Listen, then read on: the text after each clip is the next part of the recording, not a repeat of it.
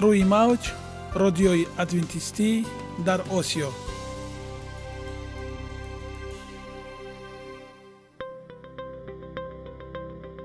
Шунавандаҳои азиз саломи самимии моро пазиро бошед. Ба хотири саодатмандӣ ва хушнудии шумо ба барномаҳои имрӯзаамон ҳусни оғоз мебахшем. Аминем аз шунидани барномаҳои мо баҳраманд мегардед. Барномаҳои мо аз се рубрика иборатанд. Бахши саломатӣ. Ки дар он мо бо шумо дар бораи тарзи ҳаёти солим ғизои дуруст ва пешгирӣ кардани бемориҳо суҳбате хоҳем орост.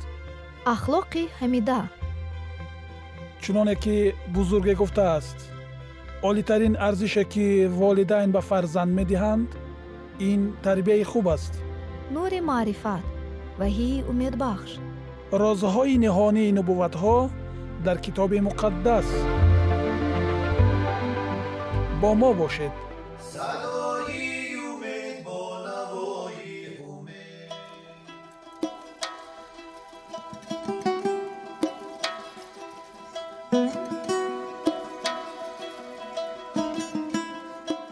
Шунавандагони гиромӣ бахши навбатии мо дар бораи витаминҳо мебошад. Мо имрӯз дар бораи витамини к ба шумо маълумоте хоҳем дод. Пас бо мо бошед. Витамини к филохинон. Корманди пажӯҳишгоҳи биокимиёвии донишгоҳи копенгаген ҳенрих дан соли 1929 муайян намуд ки ҳангоми дар ратсиони чуҷаҳои зери ташхис қарор дошта набудани равғанҳо кабудшавии пӯст дар пардаи лобии дастҳои ҳозимаашон хунрезиҳо дида мешавад. Танҳо баъди шаш сол дам ва кормандонаш сабаби ин воқеаро муайян намуданд ки он бо нарасоии маводи махсуси ғизоӣ ки асосан дар таркиби рустаниҳо ва баргҳои сабз маҳфуз аст алоқаманд мебошад.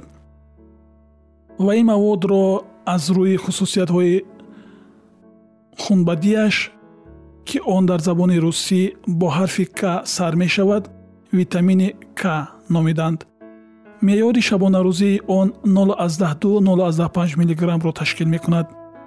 Ин витаминро ба миқдори кам микрофлораи рӯдаҳо ҳосил мекунанд. Дар ҷараёни лахтабандии хун иштирок мекунанд. Аз норасоии ин витамин дар зери пӯст мушакҳо силсила нуқтаҳои хунин пайдо мешавад дар вақти зарбхӯриҳо низ ба хунравиҳои узвҳои дарунӣ мусоидат мекунад ки он барои инсон хавфи ниҳоят калон дорад. Ғайр аз ин норасоии он ба хунравии пилкҳои дандон хунравиҳои азбинӣ ва дастгоҳи ҳозима оварда мерасонад.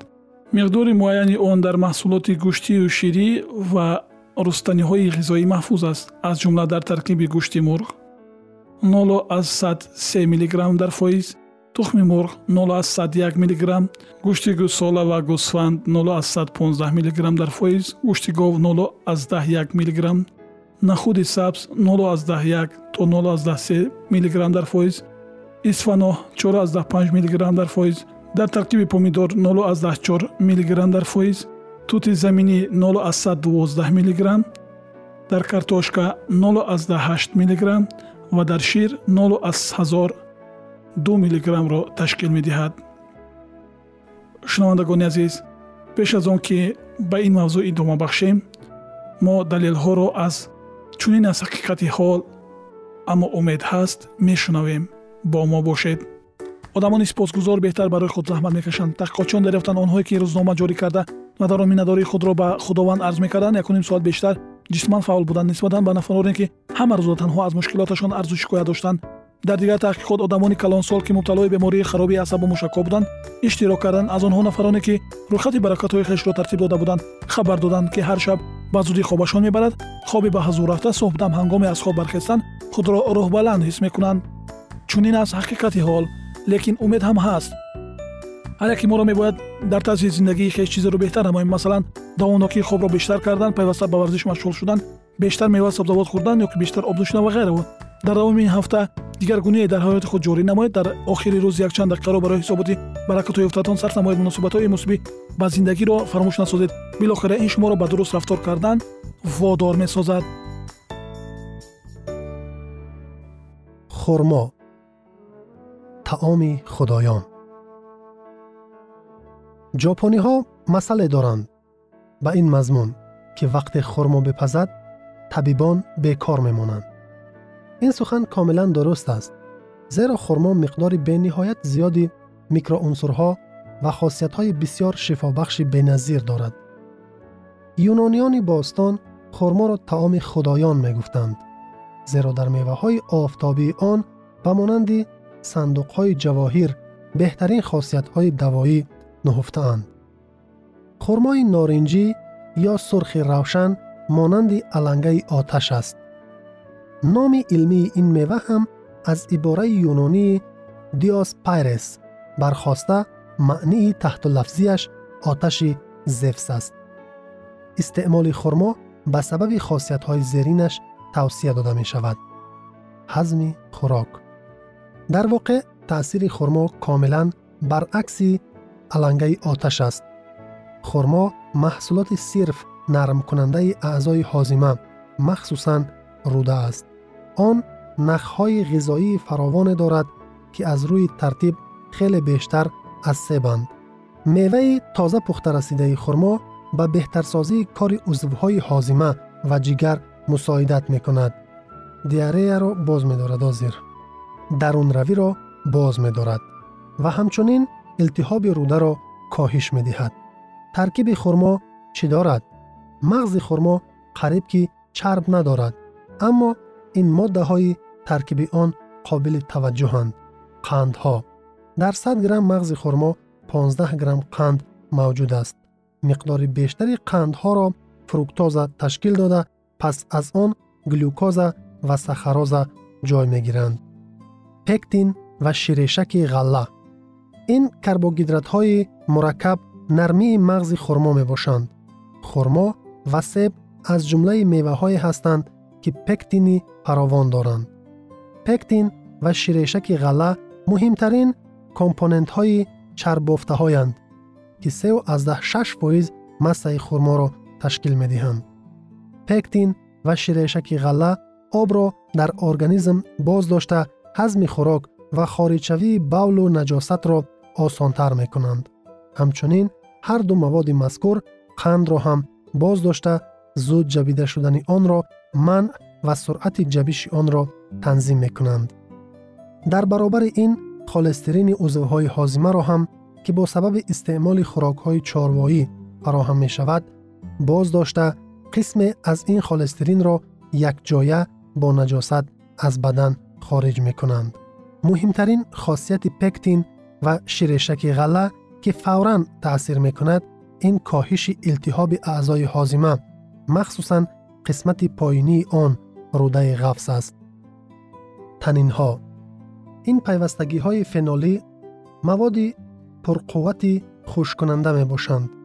آنها سفیده ها را غلیز گردانده پرده لعابی خشک و استوار را تشکیل می دهند.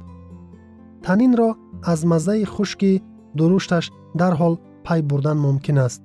هر قدره که مقدار تنین بیشتر باشد، خاصیت خوشکنی میوه می افزاید. بعض نوهای خرما وجود دارند که مقدار پکتین در آنها زیاد است. اما قریب در همه آنها هنگامی در آخرین مرحله رسیدن قرار داشتن میوه پکتین نابود می شود. بیشترین مقدار تنین در خرما ماه اکتبر زمانی که خرما کاملا نپخته است مشاهده می شود و این مهلت در نیمکره شمالی سیاره به ماه نویبر موافقت می کند. Вайроншавии кори руда. Хурмо ҳамзамон девораҳои аъзои ҳозимаро нарм ва хушк мекунад. Он бо сабаби фаъолияти якҷояи танинҳо ва пектинҳо ба амал меояд. Ягона зебогӣ ки ман онро медонам ин саломатист.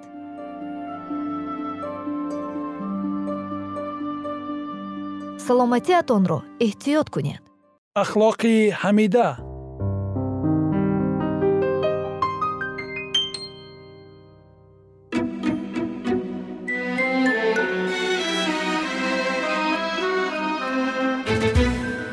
کلید حیات جاویدانی. به قلم خانم انکود واید ترجمه به زبانی دری مارتا فرانسیس.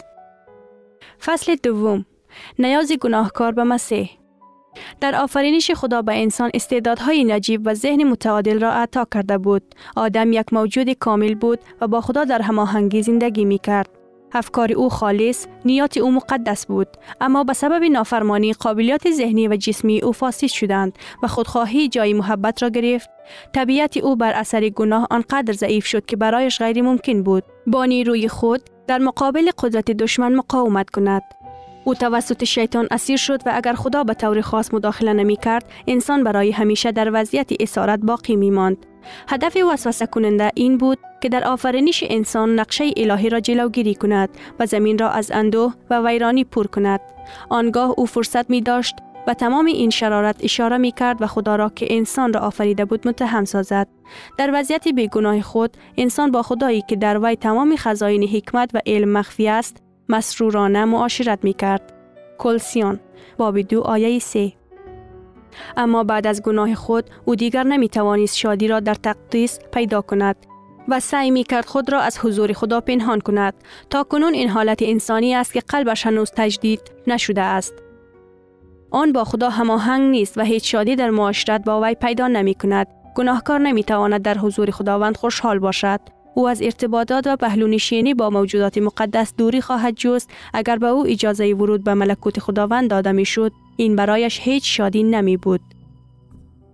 روح محبت ناخودخواهانه که در ملکوت خدا حاکم است هر قلب به قلب به محبت بی انتها پاسخ می دهد.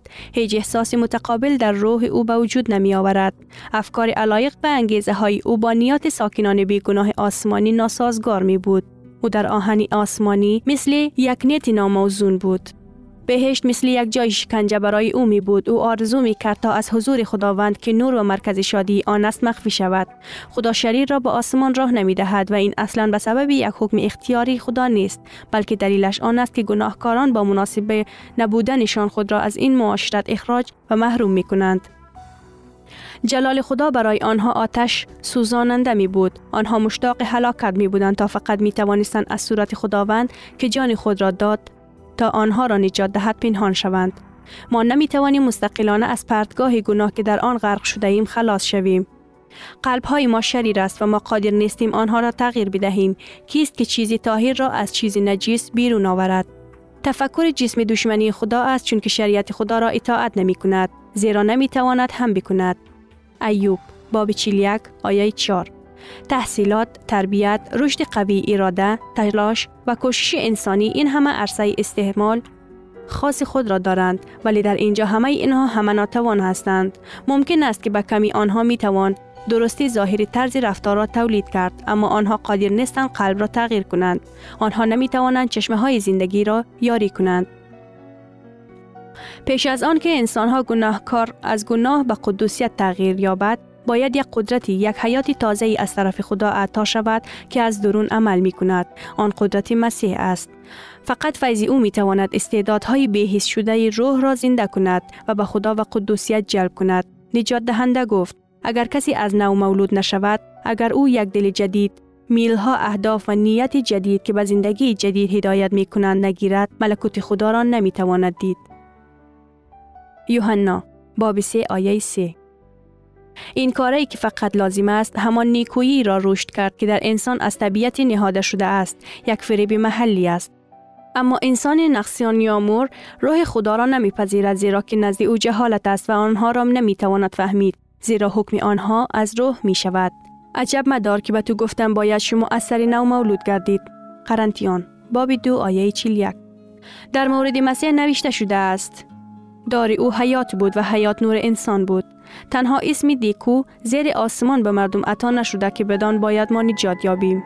یوحنا باب یک آیه چار فقط دروازه مهربانی محبت آمیز خدا مشاهده سخاوتمندی و ملاطفت پدری ذات او کافی است. فهمیدن حکمت و عدالت قانونی او دیدن واقعیتی که آن بر قاعده محبت جاویدان تأسیس شده است کافی نیست. یولس رسول این همه را دید هنگامی که حیرت زده ندا کرد. شریعت را تصدیق می کنم که نیکوست. شریعت مقدس است. و حکم مقدس و عادل و نیکو. اما در عین حال او با تباخی درد روحی و یأس اضافه کرد. لیکن من جسمانی و زیر گناه فروخته شده هستم. رومیان باب هفت آیاتی 61 21 و 41 او تشنه پاکی و عدالت بود ولی خودش هیچ قوتی نداشت تا آنها را کسب کند. پس فریاد زد. وای بر من که مرد شقایی هستم. کیست که مرا از جسم این موت رهایی بخشد؟ رومیان. باب هفت آیه 42 چنین ناله اندوهنایی در همه سرزمین ها و در طول تمام قرن ها از قلب های گرانباران به آسمان بلا رفته است. به همه آنها فقط یک پاسخ داده شده است. بر رای خدا که گناه جهان را برمی دارد. یوحنا باب یک آیه 92 روح خدا از متونه ها و مثال زیادی استفاده کرده است تا این حقیقت را به طور واضح به کسانی توضیح دهد که تشنه آزادی از بار سنگین تقصیر هستند. وقتی که یعقوب بعد از فریب دادن عیسی از خانه پدر خود فرار می کرد احساس تقصیرش برای سنگینی می کرد او تنها و مطرود بود.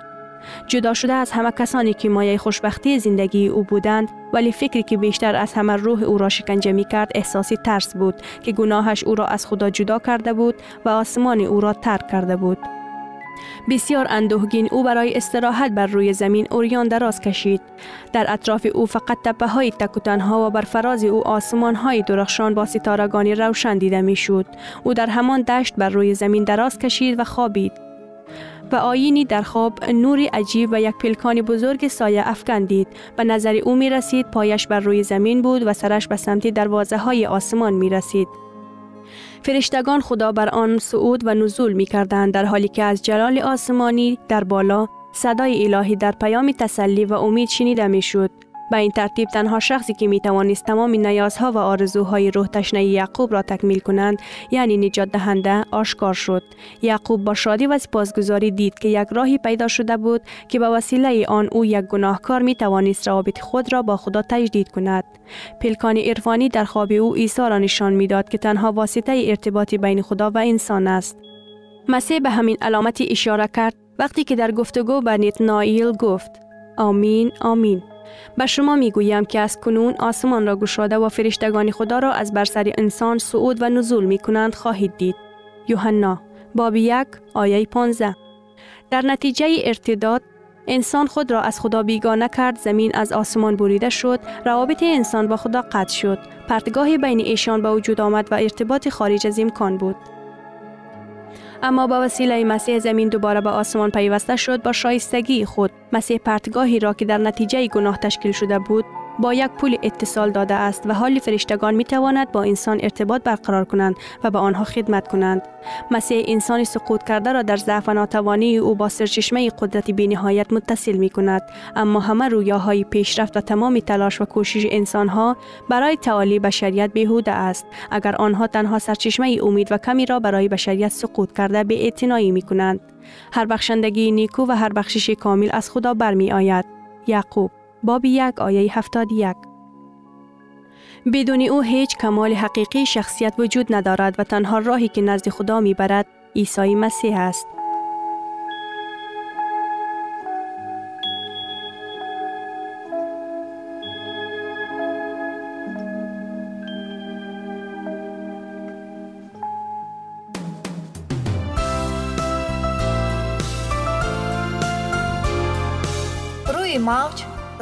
ادوینتیستی در آسیا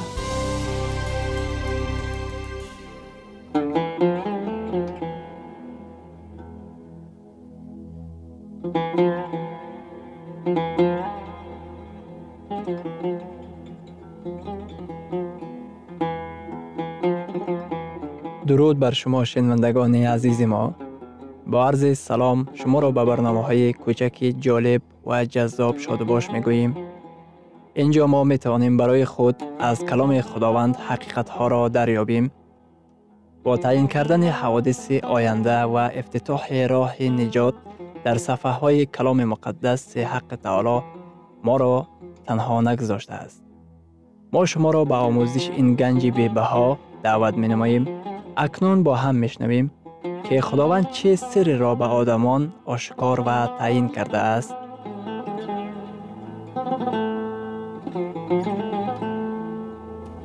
ваҳйи умедбахш умедбахш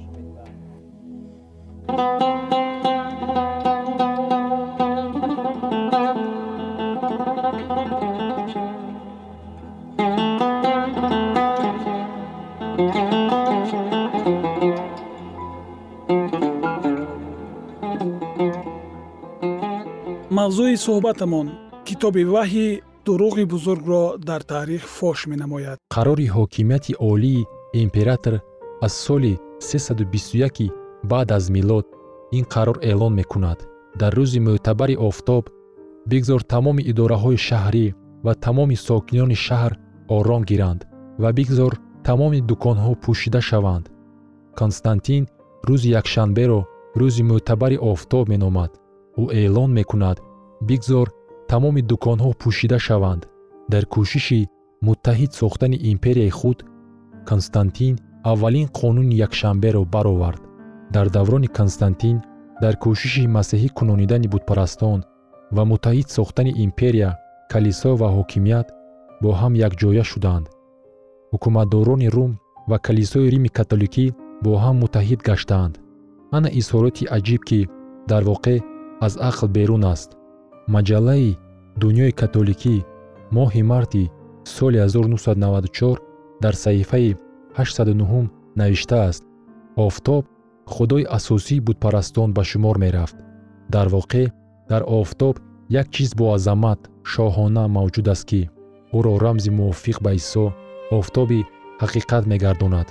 Ҳамин тариқ калисо дар ин кишварҳо чӣ хел карда набошад мегӯяд. Ин исми бутпарастии қадимаро маҳфуз доред. Вай бояд муқаддас табаррук боқӣ бимонад.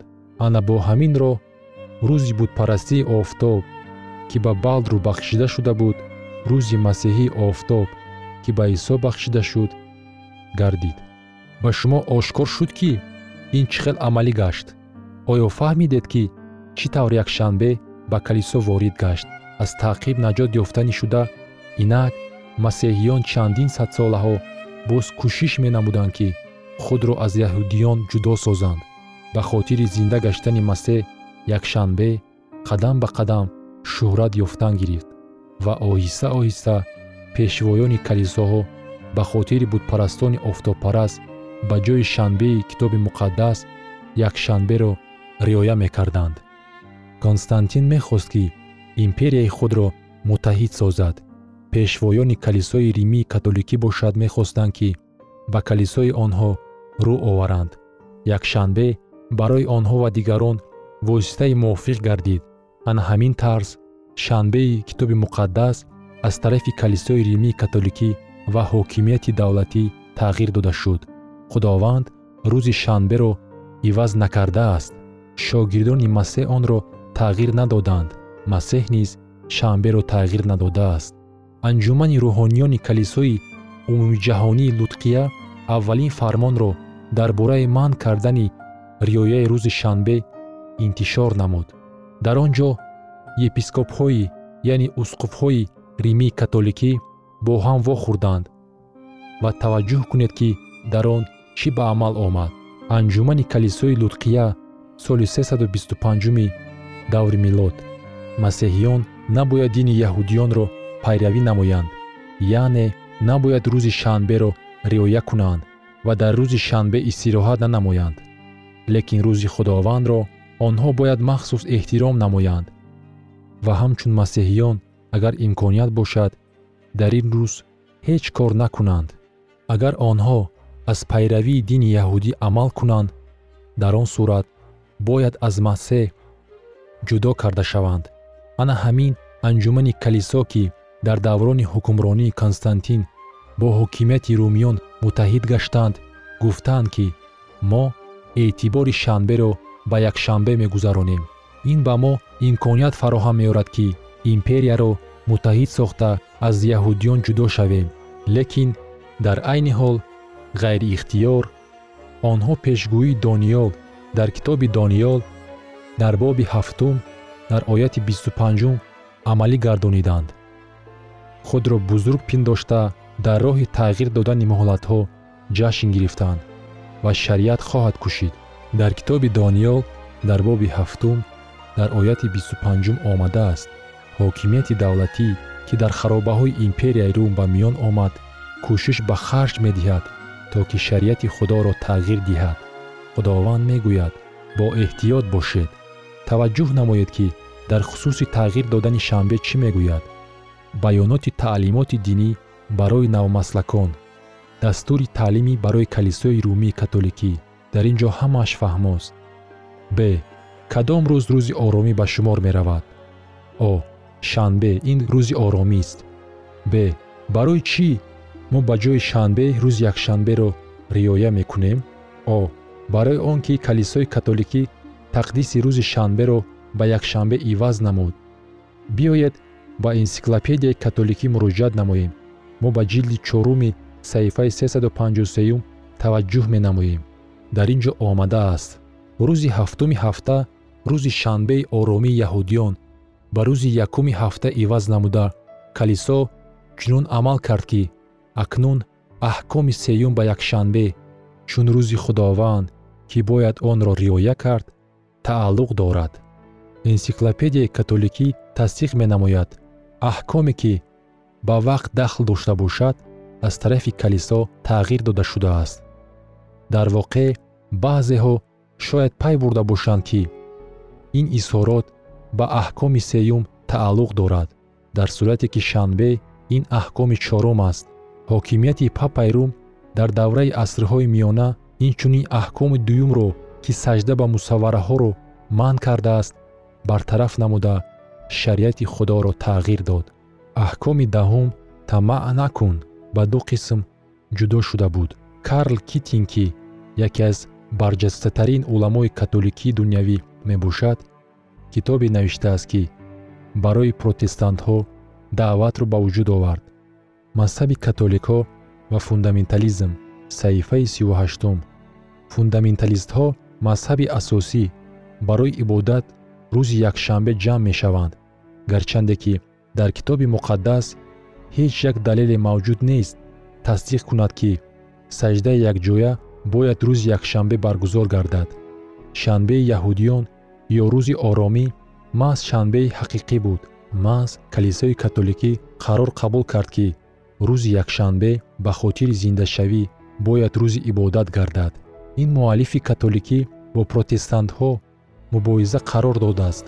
Ӯ мегӯяд агар шумо хоҳед ки аз рӯи китоби муқаддас амал намоед он гоҳ шуморо зарур аст шанбеи китоби муқаддасро риоя кунед. Агар шумо нахоҳед ки китоби муқаддасро пайравӣ намоед шуморо лозим меояд ки ба калисои католикӣ ошкоро ба ихтиёре иддао дорад ки шариати худоро чуноне ки ӯ зарур мешуморад баргардед.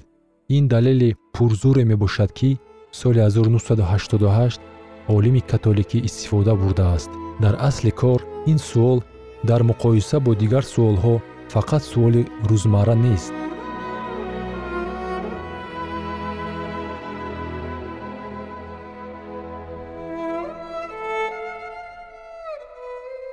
шунавандагони азиз дар лаҳазоти охари барнома қарор дорем барои шумо аз боргоҳи манон сеҳатмандӣ ва тандурустӣ ахлоқи неку нур ва маърифати илоҳӣ хоҳонем تا برنامه دیگر شما را به لاه پاک می سپاره.